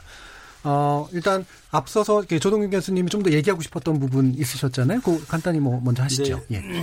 저 우리 교수님께서 말씀하시는 게 이제 뭐 표준 임금을 얘기하시는데 뭐 예. 저도 뭐 웬만큼 이제 동의하는데 예. 제가 볼 때는 정치임금이라는 게 사실 더 좀 적절한 표현이에요. 제가 볼 때. 정치임금이다. 네, 정치임금. 네, 그러니까 이제 그게 어떻게 보면 이제 밀당의 결과일 수 있다는 거죠. 그러다 보니까 이게 이제 좀 더 보수적이고 신중해야 되는데 힘 있는 쪽에서 끌고 가다 보니까 그쪽에서 끌리는 것 때문에 이렇게 되는 거예요. 그리고 아까 이제 시청자분께서 말씀하신 거 경청했는데요. 이 최저임금이 올라가지고요. 누가 제일 혜택을 받다고 생각하세요? 정규직이에요, 정규직. 그렇기 때문에 보면은 그야말로 임금 체계를 잘 보고 산입 범위를 보고 그다음에 우리 어떤 뭐 영향률 그런 얘기를 하죠. 올라갔을 때 누가 영향을 받는가 이걸 다 보셔야 되는데 그게 아니고 너무 좀 성급했어요. 그래 가지고 다 아시겠지만은 6,800만 원 정도의 연봉인데요. 그 중에서 기본급이 2천원이 채 안 돼요. 그러면 그분이 뭐냐면은 최저임금 미달자가 되는 거예요. 그러니까 우리가 얘기할 때 연봉 5천만 원도 최저임금 미달자가 된다고 얘기를 하잖아요. 그러니까 최저임금 올라가서 가장 혜택을 보는 게 정규직이다 그런 얘기죠. 그럼 아까 말씀한 대로 우리 지금 화두가 뭡니까? 양극화란 말을 안 쓰더라도 뭔가 좀 차이, 격차를 좀 줄인 쪽으로 가야 되는데 우리는 실제로 보면은 저소득층의 처지를 개선시킨다라고 말을 하면서 실제로는 더 차이를 더 벌렸다는 겁니다. 이런 거 우리가 보지 않고서 보면은 너무 뭐 명분에 이렇게 함몰되다 보면요 거꾸로 와요. 거꾸로 지금 그걸 제가 안타깝게 그러니까 생각하는 최저임금을. 올린 결과가 외려 고연봉자나 정규직에게 그렇죠. 더 크게 그러죠. 도움이 갔다. 뭐 이런 우리 지적이신데요. 금리는 기준금리는 좀 말이 돼요. 그럼 이게 기준임금입니까 이게? 그건 아니에요. 제가 볼 때는 진짜 노사 간의 정치임금이에요. 그러다 보니 힘 있는 쪽에 끌고 가다 보니까 이 참상이 만들어진 건데 이걸 갖다 공기능 뭐 사회 공공성에 가고 이거를 표준으로 해서 그거는 아닌 것 같아요. 물론 인식의 차이예요. 저는 개별적으로 볼 때 이거를 차라리 차라리 공공성 인정을 하니까 뭐 그건 뭐 제가 부정은 안 하지만 내용적으로 볼 때 정치 임금이었고 노사 간에서 힘겨루기 위해서 사쪽에 끌고 사쪽이 아니 노쪽에 끌고 가다 보니까 이런 결과가 나왔다는 겁니다. 네. 제가 그 예. 표준에 대해서 네. 조금만 더 예, 예. 네, 구원을. 드리면 네. 제가 그 노동 시간을 가지고 이제 말씀을 드렸는데 지금 이제 조 교수님이 말씀하시는 우려나 이런 것들이 실제로 표준 노동 시간을 처음 제기를 했을 때 공장법이 만들어져서 이 공장법이 이제 우리- 우리가 오늘날 말하는 근로기준법의 예. 그 효시입니다. 이 노동 시간을 제한하는 법이 만들어지고 그것 때문에 이제 근로감독관이 그- 그 당시에는 공장감독관이죠. 직접 가서 감독을 하고 물론 잘 지켜지진 않았지만 법이 만들어지기 시작하면서 이제 그 당시에 자본가들이 온갖 이제 반대 의견들을 표출을 많이 했었는데 예. 사실은 지금 조 교수님 말씀하신 거하고 매우 비슷한 얘기를 많이 했었어요. 음. 그래서 이 표준 노동 시간이 그처럼 줄어들게 되면 이제 자본가들이 경쟁력을 잃고 경쟁력을 잃게 되면 나라 경제가 전체적으로 침잠하고 그것 때문에 결국 오히려 노동자들의 실업을 대량으로 유발할 것이다. 이것 때문에 이제 사회적 논란이 굉장히 많았습니다. 그게 이제 19세기 후반 이후에 주로 이제 자본주의 선진국이었던 영국을 위시해서 이 논의가 상당히 많이 진행이 되었었는데 예. 물론 그런 부분이 있었어요. 음. 그래서 실제로 그 당시에 영세업자들이라든가 특히 이제 매니팩처 이런 예, 예. 것들이 이제 많이 표준 노동 시간 때문에 몰락을 하고 대공장이 이제 주도권을 쥐게 되면서 산업 구조가 개편이 되었는데 예. 사회적 표준을 올린다고 하는 얘기는 그 사회의 수준을 올린다는 얘기입니다. 예. 그래서 노동 시간이 10시간으로 표준으로 잡혀져 있는 사회와 8시간으로 잡혀져 있는 사회는 그 사회가 경제적으로는 체질이 8시간으로 갖춰진 사회가 훨씬 더 강력한 이제 경제 체질을 갖춘다는 것이죠. 예. 그래서 사실은 최저임금은 좀 깊숙하게 들어가게 되면 최저임금에 매달려서 명맥을 유지하고 있는 경쟁력이 없는 우리나라의 많은 업종이나 사업 분야. 예. 아마 그 중에는 이제 영세자영업자도 포함이 될 텐데 이런 부분들이 개선이 된다는 의미를 가지고 있어요. 구조조정이 된다는 말씀이시죠. 그러니까 이제 당연히 그분들에게서 피해가 발생을 하니까 예. 정부의 최저임금 정책은 당연히 그분들의 피해를 경감시킬 수 있는 산업 정책과 동반을 해서 이게 시행이 되었어야 하는 것인데 어찌된 영문인지는 저도 잘 모르지만 제가 정책 위반자도 아니고 네. 정책 담당자가 아니기 때문에 제가 잘 모르지만 이 두 개가 어쨌든 시차가 안 맞았던 것 같습니다. 음. 그래서 이제 결국은 아까 조 교수님께 지적하셨듯이 이게 어쨌든 사회적인 저항을 직면하면서 올해 이제 급격히 낮은 인상률로 가게 됐는데 이 부분은 산업 정책 문제와 이게 보조가 안 맞아서 문제 발생한 문제이고 표준 임금 자체의 개념이나 의미를 훼손시키는 것과는 상관이 없다고 저는 예. 생각합니다. 그러면 이제 표준을 올리게 되면 그 산업구조의 조정들도 이제 수반되게 되는 건데 필연적으로. 당연히 그렇죠. 예, 그럼 산업정책으로 그 부분을 이제 약간 보완해 줘야 된다까지는 이해가 가는데 예. 그러면 사실은 또 이게 구조조정 막는 측면도 있지 않나요?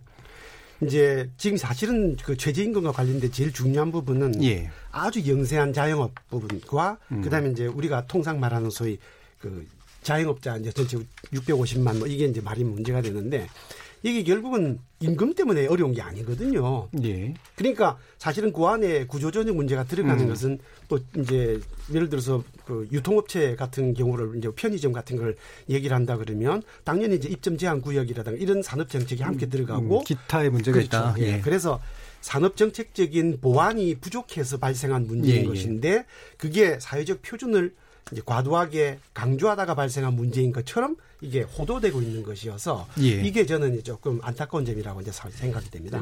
예, 알겠습니다. 예. 어, 그러면 이제 약간 저기 뭐 문제를 더 들어가서요. 지금 아까도 이제 그 조 교수님도 이제 지적을 하셨는데 그 정규직 임금을 외려 정규직이 더 많은 이득을 본다. 그래서 사실 의도한 데 효과가 안 나지 않느냐라고 하는 건데 그럼 기본적으로 대기업과 중소기업, 정규직이나 비정규직의 임금 격차가 있고 이것을 해소해 뭔가 이렇게 해결해야 된다는 부분에 대해서 동의하실 것 같은데 어떤 방법이 그는 가능하다고 보시나요? 그러니까 이제 음, 우리가 이제 최저임금을 갖다가 이제 손을 이제 보기 전에 예. 전체를 한번 조망을 좀 했어야 될 것 같아요. 시간이 걸리더라도. 근데 음. 그때 이제 시간이 없어가지고 이제 바로 그냥 뭔가 좀 보여줘야 되기 때문에 그렇게 된 건데 예. 지금 임금 체계가 사실 우리가 보면은 굉장히 모순이 많잖아요. 예. 그러니까 구체적으로 보면은 제가 좀 전에 말드린 대로 말씀드린 대로 6,800인데 기본급이 예. 2,000이 안 되거든요. 지나치게 수당 위주의 예. 체계라는 예. 거죠. 예. 그렇게 되고 좀뭐 상여금 등등등등 그다음에 예. 인센티브도 확실하지 않고 이런 것들을 우리가 조금 좀 조금 한 6개월 만에 숨을 골라서 최저임금의 어떤 산입 범위도 좀 조절을 하고 통상임금도 좀 보고 이걸 한다면 했으면 되는데 지금 미안하지만은 최저임금 올리고 나서 그 다음에 미리 했어야 될 거 이제 우리가 고려하는 거 아닙니까 지금 이제 그런 예. 거에 대해서 제가 조금 너무 호흡이 짧았다. 그리고 우리 표준을 정하는 그런 정도로 말을 갖다 이렇게 올려서 말씀하셨는데 표준을 정할 때 우리가 신중해야 되는데 왜 도대체 그렇게 정권 바뀌자마자 그렇게 그렇게 서두르냐 그런 얘기죠. 예. 그래서 좀 그게 좀 아쉽고요. 그리고 뭐 장기적으로 보면은 이제 뭐 그 정규직 비정규직은 보면은 이제 생산성에서 오는 건 아니고요. 누가 뒤에 있느냐의 그 차이가 되는 거죠. 그래서 뭐 어깨띠 두르고 머리띠 두르고 그런 쪽에서 보호를 받는 노동자는 생산성에서 좀 더 훨씬 더 유리한 입장에 쓰고 그러다 보니까 한쪽이 갖고 가니까 임금 총액은 항상 저는 고정됐다 보니까 단기에서는 예. 당연히 적게 갖고 가는 거죠. 구체적으로 예를 든다면 자동차를 보세요. H 자동차 보면 거기 조립하는 사람하고 H 자동차 부품을 납품하는 사람하고 뭐가 차이가 납니까 노동의 질이. 조직된 정규직 그렇죠. 노동자가 더 많이 가져간다. 그렇죠. 예. 그러다 보니까 이게 문제가 생기는 거니까 이 임금 문제는 보면은 표준 이런 식으로 어떤 우리 막 학술사에서 얘기하는 데도 이렇게 끌려갈 게 아니고요. 좀 조망을 하면 우리 어떤 약점이 뭐고 우리가 먼저 뭐를 손을 봐야 될지 훤히 보여요. 어떤 게 있나요? 예. 우선 기본적으로 정규직, 비정규직의 어떤 차이가 어디서 오는 겁니까? 제가 예. 말씀드린 노조에서 오는 거예요, 노조에서요. 노조 조직률 10%밖에 안 되는데 10% 노조의 조직률, 바꿔 말하면 90% 조직되지 않은 사람들이 사실 10%를 위해서 자기가 희생당하는 걸 우리가 뻔히 안다고요. 근데 예를 들면 삼성 같은 데는 노조가 없는데도 저- 거기도 정규직 비정규직 차이 있지 않나요? 거기하고 좀 다르죠. 거기는 네. 워낙 뭐 그 생산성이 높은 데니까 그냥 자기가 기여한 걸 찾아가는 건데 그게 아니고 노조와 입구 업구에 따라서 차이가 나는 데는 사실 예. 생산성 차이보다 훨씬 더 차이가 나는 게 바로 노조의 보조를 받냐, 보호를 받냐, 안 받냐 예. 그 차이라는 거죠. 그래서 예. 이제 말씀드린 요즘은 뭐냐면은 생산성에 준하는 그런 쪽으로 가면 되는데 우리도 지금 아까 말씀드린 그랬잖아요. 생산성하고 상계비만 보자 이렇게 한 거 아닙니까? 최저임금에서 그걸 안 보고 소득 분배를 보고 이렇게 하다 보니까 자꾸만 복잡한 변수가 들어가면서 이래 꼬이는 거죠. 아니, 그러니까 지금은 세상을 이제 왜냐면 예, 그러니까 최저임금 문제 아까 그렇게 많이 말씀을 주셨으니까 네네. 지금의 임금 격차가 있는 걸 해소하기 위해서는 결국은 노동조합의 문제가 외로 제일 중요하다고 보시는 것 같은데요. 지금 여기서 말씀드리는 거는 교섭임금. 예, 그러니까 교섭임금을 계속 네, 얘기하시는 그러니까 거예요. 이제 임금 총액이 정해져 있으면은 이제 그게 이제 교정이 돼야 될 것 같고요. 그리고 임금 총액을 더 크게 해야 되는 거니까 그러려면은 뭐 부가가치가 더 많아져야 되겠죠.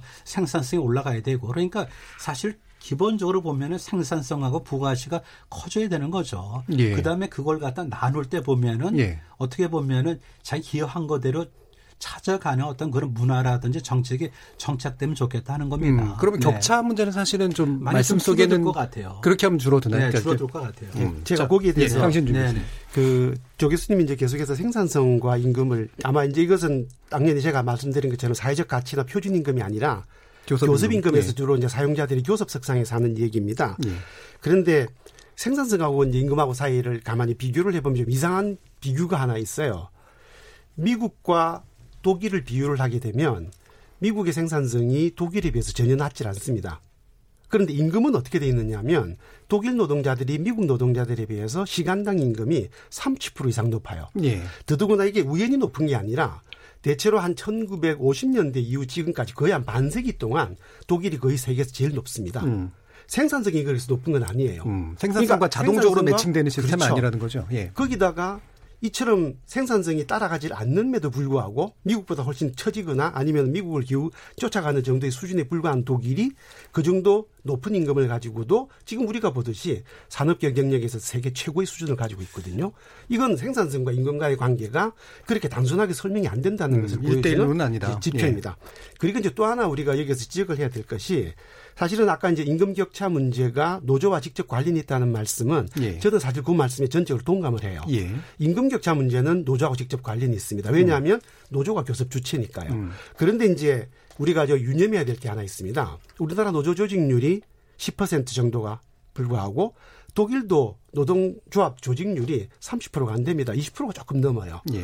그런데 독일하고 우리나라 사이에 노동자들 사이에 임금 격차를 보게 되면 독일이 훨씬 작습니다. 예. 그 이유가 어디 있느냐 하면 노동조합이 조직률이 20만 여 프로 정도, 20% 조금 넘는 조직률을 가지고 임금을 결정을 하게 되면 그 임금을 모든 노동자에게 강제로 적용하는 이제 효력 확장 제도 또는 일반 구속 조항이라는 게 독일 노동법 안에 있습니다. 예. 그게 이제 단체 교수법 안에 있는데 그래서 정규직 아까 이제 말씀하셨던 것이 이제 뭐 연봉하고 육천만 대기업 노동자, 대기업의 정규직 노동자가 노동조합에서 임금을 자기가 예를 들어서 100으로 결정을 하게 되면 중소기업, 하청, 비정규직까지 똑같이 100으로 받게 되는 이 법적 장치가 독일에 있어요. 예. 그러다 보니까 이제 노조가 결국은 임금 격차를 줄이는데 결정적인 역할을 하게 되는 것이죠. 예. 그런데 우리나라는 사실은 기업별 교섭 구조가 되어 있어서 각 노동조합이 기업 단위로 임금을 교섭을 하고 그 교섭된 임금이 다른 비조합원에게 확산이 될 수 있는 조항이 없습니다 법에. 예. 그러다 보니까 노조가 각각 이제 개별적으로만 임금을 결정을 하고 그 개별적으로만 결정하는 임금이 이제 대개 자본가와 교섭을 하는 과정에서 생산성과 연계가 되다 보니까 기업별로 우리나라는 대기업과 중소기업 간에도 현격한 격차가 있다 보니까 임금도 그대로 격차가 벌어지게 된 것이죠. 예. 이 문제를 해결할 수 있는 방법은 결국은 아까 제가 말씀드렸던 노동자들이 동일한 일을 할 때는 동일한 임금을 받을 수 있도록 하는 임금을 사회적으로 강제로 확장할 수 있는 일반 구속 조항이라고 하는 이 임금 조항을 우리나라에도 도입할 필요가 있고 이걸 도입을 하려 그러면은 노조가 사회적 대표권을 가져야 됩니다. 예. 그러면 사회적 대표권을 갖는 노조는 기업별 노조는 아니죠. 예. 그래서 기업 바깥에 있는 노조라 해야 되는데 현재 우리나라 노동법이 기업 단위의 이 교섭과 예. 노동조합만을 인정을 해요. 예. 이것 때문에 제일 지금 많이 발생하고 있는 현장에서 이제 복잡한 문제가 복수노조 조항입니다. 예. 그래서 초기업 노조가 있는 이제 초기업 노조의 기업별 지부가 있는 사업장에 초기업 노조가 아닌 기업별 노조가 만들어지게 이게 복수 노조가 되는 거예요. 하나는 초기업 노조고 하나는 기업 단위의 노조인데 이 둘 간의 교섭의 지위에 전혀 아무런 차이를 두지 않고 있다 보니까 결국은 노동조합이 사회적 기능을 가지고 사회적으로 임금 격차를 해소시킬 수 있는 능력을 또 그런 자격을 아예 원천적으로 봉쇄를 하고 있는 겁니다. 예, 예. 그래서 우리 사회에서 요 내부에 노동계급 내부의 이제 임금 격차나 이 문제를 해결을 하려 그러면 음.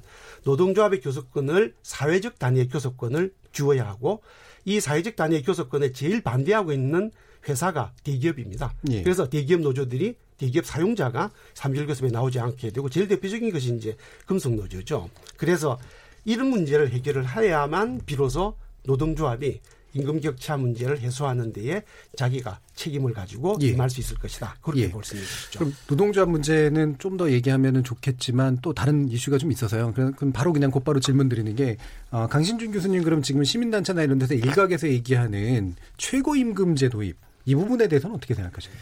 사실은 감성적으로는 충분히 공감이 갑니다. 예. 충분히 공감이 가는데 과도하게 벌어진 게 맞고요. 예. 그리고 거기 아무런 근거가 없는 것도 맞고 음. 그래서 근거가 없으니까 사람들이 당연히 제도에 하소연을 해서 하자고 하는데 사실은 개념은 좀 잘못됐다고 봐요. 왜냐하면 최저임금은 사회적 표준이라고 하는 그렇죠. 사회적 가치가 있는 것이지만 최고임금에 그런 표준을 부여하기는 굉장히 어려워요. 음.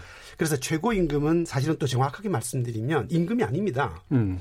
정확하게 이제 제가 그 제가 공부한 경제학의 관점에서 보면 임금은 노동을 하는 사람이 받아가는 겁니다. 그렇죠. 그래서 최고 임금에 지금 대상이 되고 있는 임원들은 노동을 하지 않아요. 그렇죠. 이분들은 스스로 노동이라고는 하는데 이 노동은 사실은 직접적인 노동이 아니라 관리 노동이라고 하는 예. 겁니다. 그래서 이것은 임금이 아닙니다. 음. 임금이 아니고 자본가의 보수 가운데 일부를 벌 돌려받는 것일 뿐이기 때문에 음. 임금이 아니고 이 임금이 아닌 것을 그러면 규제할 수 있는 방법이 없느냐? 사실은 여기에도 아주 좋은 세계적인 사례가 있어요. 예. 기업에 이런 특별하게 과도한 보수가 없는 나라가 있습니다. 음. 그게 바로 라인강 북쪽에 라인강 이제 동쪽 알프스 북쪽에 있는 나라들에 우리가 대개 라인 모델 또는 노르딕 모델 또는 예. 스칸디나비아 모델이라고 하는 곳인데 예, 북부 거기에는 그런 게. 없어요. 예. 왜 그런 게 없는가? 미국에 가면 일반 그 자기 회사의 평균 종업원들의 임금에 비해서 수백 배, 뭐 많게는 수천 배를 받는 CEO들이 있는데 반해서 유럽에는 그런 CEO가 없어요. 이게 예. 왜 없느냐 하면 거기에 공동결정 제도라고 하는 게 있습니다. 음. 말하자면 이 사람들이 보수를 결정하는 것은 결국 기업 단위에서 결정이 될 텐데 이 기업 이사회에 기업 이사가 아닌 기업과 직접 이해관계가 없는 제3의 사회적 당사자들이 이 기업을 감시하는 구조가 있고 이 기업에서 기업 내부에서 과도하게 이제 사회적 뭐 표준을 넘어서는 방종과 일탈이 발생을 하면 그걸 규제할 수 있는 장치가 있는 것이죠. 그게 경영 감독 이사회라고 법적. 장치입니까? 그렇죠. 아니면 예, 법적 장치. 공동결정법이라고 하는 것이고 공동결정법은 독일에서 만들어져서 스웨덴, 그다음에 스위스, 오스트리아 이런 나라들로 대부분 이제 북유럽 쪽에 예. 주로 많이 포진이 되어 있어서 예. 기업 내부에서 이 최고임금 얘기가 우리가 나오는 이유는 우리나라의 경영자가 경영 행위를 결정하는 데에 아무런 통제를 안 받는다는 그렇죠. 것이죠. 이 소유주가 그냥 CEO 하면서 그렇죠. 하는 경우들이 많아요. 그러니까 자기 마음대로 결정을 하니까 예. 문제가 되는 거죠. 예. 사실은 기업이 수익을 올리는 것은 자기가 만드는 물건을 팔아서 거기서 올라오는 수익을 얻는 것인데 결국 요 사회 밖에 존재하는 소비자라고 하는 구매자가 없이는 이 사람이 수익을 만들 수 없는 구조예요. 예, 예. 그리고 바로 그 소비자의 대다수가 우리나라 국민들이란 말입니다. 음. 그렇기 때문에 당연히 사회적으로 규제를 받아야 되는데 사회적으로 규제를 할 수 있는 장치가 지금 제대로 마련이 안 돼 있다 보니까 사람들이 거기에 정서적으로 공감을 할 수 없어서 최고임금 제도를 얘기를 하는 거죠. 음. 그래서 제가 보기에는 이 문제는 기업 내부의 지배 구조를 예. 외부의 사회적 규제를 받을 수 있는 감시 예를 들면 장치와 공동결정. 예, 그렇죠. 예. 예를 들면 공동결정법과 같은 예. 바로 그런 제도를 도입을 하면 알겠습니다. 이 문제를 해결할 수 있을 그러니까 것이다. 최고 임금이라는 말은 충분히 오해 소지가 있다라고 예, 예, 이제 보시는 예. 거네요. 예, 초등 조동 근데 우리가 이제 조금 이제 빠지기 좀 쉬운 그 유혹이 뭐냐면 공동 결정하면 되게 무슨 모든 사람들한테 다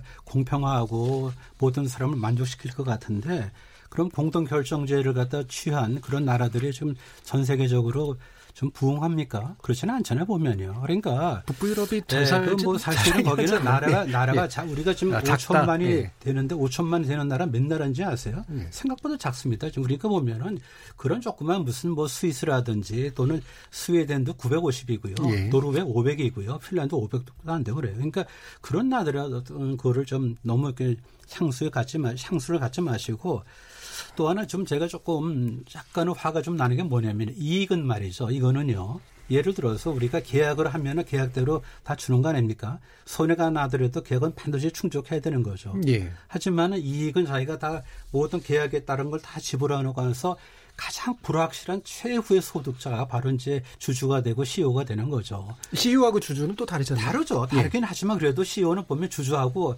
되게 뭐 완전히 전문 경영이 아닌 다음에 우리나라 같은 데서 보면은 이제 주주 겸 그다음 CEO 겸 그렇게 되는 거 맞지 않습니까? 그게 이제 그렇죠? 주주로서 사실은 이익을 배당받는 네, 거 하고 그렇죠. 근데 자기가 직접 CEO가 돼서 의사 결정 내리면서 동시에 자신의 어떤 보수를 결정하는 건 좀 다른 문제 아닌가요? 근데 그 대신 뭐냐면은 CEO가 되면은 이제 의사 결정에 어떤 이제 음, 뭐랄까 이제 깊이라든지 폭이 넓어지다 보니까 그 뭐 기업의 이익이라는 것이 굉장히 출렁출렁 이렇게 왔다 갔다 하지 않습니까? 지금 예. 그러니까 위험 부담이 있는 거죠. 전문 경영인 예, 경우 그렇고요. 그렇죠. 예. 전문 경영인도 굉장히 위험 부담이 있는 게 예를 들어서 뭐 매출은 꾸준한다 하더라도 이익은 왔다 갔다 맞잖아요 보면요. 예. 그러니까 이제 불확실하고 위험 부담이 큰 거에 대해서 보상을 갖고 가게 하는 것 그거는 맞는 거죠. 그러면은 예. 우리가 사전에 다 통제되고 그렇다면은 불확실하지 않는데 어떻게 그 많은 걸 갖고 가겠습니까? 사전에 우리가 성공할지 몰라요. 그러다 보니까 성공하면은 대박이 터지는 건데 성공할지 몰라서 뭔가 혼혈의 어떤 저기 뭐 힘을 기울여 갖고 대박이 터- 터졌는데 이걸 갖다가 어떤 면에서 지금 말한 최고 임금 이런 형태로 이걸 규제한다? 그럼 되겠습니까? 스티브 잡스가 만약에 대박을 터뜨리면은 그거에 대해서는 아마 상응하는 어떤 노력이 있었을 테니까 그에 대해서는 얘기를 하지 않는 게 맞는 거고요. 예. 우리의 관심 뭐냐면 어떻게 하면 아래 있는 사람들 또는 저소득자 있는 사람들한테 어떻게 혜택이 돌아갈 걸 생각해야 되지. 그러면 뭐 위에서 돈을 벌어서 그 이유 때문에 아래에서 돈을 갖다 못 본 건 아니잖아 지금요. 이거는 예. 자칫하면은 뭐 살찐 무슨 뭐 고양이 이런 얘기를 하는데 고양이도 다 살찌지 않고요. 어떻게 보면 이거는 질시를 우리가 또는 노력한 대로 찾아간다는 어떤 대원칙 철칙에 대해서 훼손을 하는 겁니다. 예. 그럼 예를 들면 이웅열 전 코오론 회장이 자기가 네. 이제 CEO도 하면서 음. 어 456억의 연봉을 받는 것도 그건 네. 최, 뭐 그거 알아서 할 일이다. 이런 그건? 알아서 이런 주총에서 정하면 되는 거죠. 주총에서 보면은 다 연봉 같은 거 다 정할 겁니다. 그걸 자기가 어떻게 하겠어요? 자기가 그러니까 대주주니까 사실은 마음대로 거의 그러니까 거기도 보면 대주주지만 혼자가 무슨 다 결정하지는 않고 하여튼 주총에서 결정된 거는 그거는 우리가 존중해야 되는 거죠. 예. 그렇다면은 주총에서 결정된 것이 일정 액수 이상 가면 누가 그거를 재심사합니까? 그럼 예를 들어서 현재 500억에 넘어가면 재심사합니까? 그건 아니죠. 그러니까 예, 우리가 알겠습니다. 신경을 쓰고 관심 두고 할 거하고 그렇지 않은 거하고는 좀 구별을 해야 될 것 같아요. 예, 알겠습니다. 그거는 네. 예, 뭐 간단하게. 네, 예. 지금 이제 그거는 사실은 그 국가의 경제 발전 모델하고 직접 관련이 있어요. 예. 되게 저희들이 그 경제 발전 모델을 얘기를 할 때 두 가지 자본주의 유형을 많이 얘기를 하고 그 중에서 하나가 이제 지금 방금 조 교수님이 말씀하신 이제 창의적인 인물이 주도적으로 이끌어 나가는 예. 이제 이런 형태로 그러니까 극소수의 사람이 그렇죠. 다수를 예. 이끌어 나가는 이제 그런 경제 체제를 얘기하는 예. 것이고 그게 대표적인 영미형 모델입니다. 예, 예. 그런데 이제 제가 앞서 얘기했던 공동결정 제도를 운영하고 있는 북유럽 쪽은 반대 쪽이에요. 예. 그래서 예를 들면 이제 그 제도의 가장 대표적인 독일의 경우에는 CEO나 또는 스티브 잡스 같은 인물은 탁월하게 없지만 음. 그 나라의 경쟁력을 유지하고 있는 것은 그 나라 노동자 약 7천만 정도 해당이 되는 그 노동자의 거의 대부분이 가지고 있는 높은 숙련. 예. 그래서 독일이 가지고 있는 소위 전문 노동자 경쟁력에서 나오는 것입니다. 그래서 예. 이게 보병이 핵심 전력이냐 아니면은 한 사람의 예. 장군이 그렇죠. 핵심 전력이냐의 경제 모델의 차이이기 때문에 예. 그것은 우리가 선택을 해야 될 문제라고 알겠습니다. 생각합니다. 자, 이제 마무리 발언 시간이 됐는데요. 한 30초뿐이 안 될 것 같습니다. 그래서 임금 정책에 대해서 이거 반드시 좀 고려해야 된다라고 생각하시는 부분 마지막으로 부탁드리겠습니다. 조동민 교수님. 임금 정책을 좀 우리가 좀 최저임금위원회를 매번 이게 가동하는데 이걸 좀 매년 가동해야 될지 모르겠어요. 음. 제 생각 같아서는 그러니까 이제 그리고 대표성을 좀 더 보강해야 될 것 같고요. 예. 지금 뭐 노조 쪽 보면은 이제 10%밖에 안 되는데 조직률이 노조 쪽의 위원을 다 독식하거든요. 그래서 그걸 좀 문제가 좀 되고요. 그러고 좀이 시민을 기울여서 우리가 한번 정하면 한 2, 3년은 그냥 예. 저절로 이렇게 굴러가는 어떤 룰을 만들면 좋겠어요. 약간 텀을 좀 네, 길게 네. 가자. 그러니까 예. 예, 알겠습니다. 뭐 협상을 할 때 보면 우리가 뭐 소비자 물가 지수를 정할 때도 베스트에 들어가는 걸 정하고 예. 한 3년은 그냥 같이 가거든요. 그런 식으로 알겠습니다. 매년 예. 하는 것 자체가 항상 이게 이제 문제가 되는 것 예. 같아요. 강신준 네. 교수님. 예. 저도 최저임금은 교섭임금으로 보는 혼동에서 벗어나서 예. 이걸 교섭임금으로 봐서 노사의 합의를 자꾸만 받아내려고 하는 음. 것이 결국은 자꾸만 이제 파토가 나게 되는 중요한 이유라고 생각합니다. 예. 그래서 이거는 정부가 과감하게 사회적 가치를 가지고 주도적으로 이끌어 나가고 음. 그래서 제가 참고로 예를 들면 제가 이제 부산에서 노동위원회를 하고 있는데요. 노동위원회 사건 판정을 할 때 어떻게 하느냐면 일단 신문회의는 노사가 들어옵니다. 예. 그리고 공익위원들이 그 노사의 이제 신문 내용을 전부 뜯은 다음에 신문회의가 끝나고 나면 판정회의를 따로 해요. 예, 알겠습니다. 이 판정회의에서는 결국 공익위원들이. 결정합니다. 예, 예. 예. 책임지는 결정이 필요하다는 그렇죠. 말씀인 것 예, 같습니다. 예, KBS 열린 토론 오늘은 최저임금, 최고임금 문제, 임금 격차 문제까지 다뤄봤고요. 어, 두분 조동근 교수님, 강신준 교수님 모두 감사드립니다. 저는 내일 저녁 7시 20분에 다시 찾아뵙겠습니다. 지금까지 KBS 열린 토론 정준이었습니다.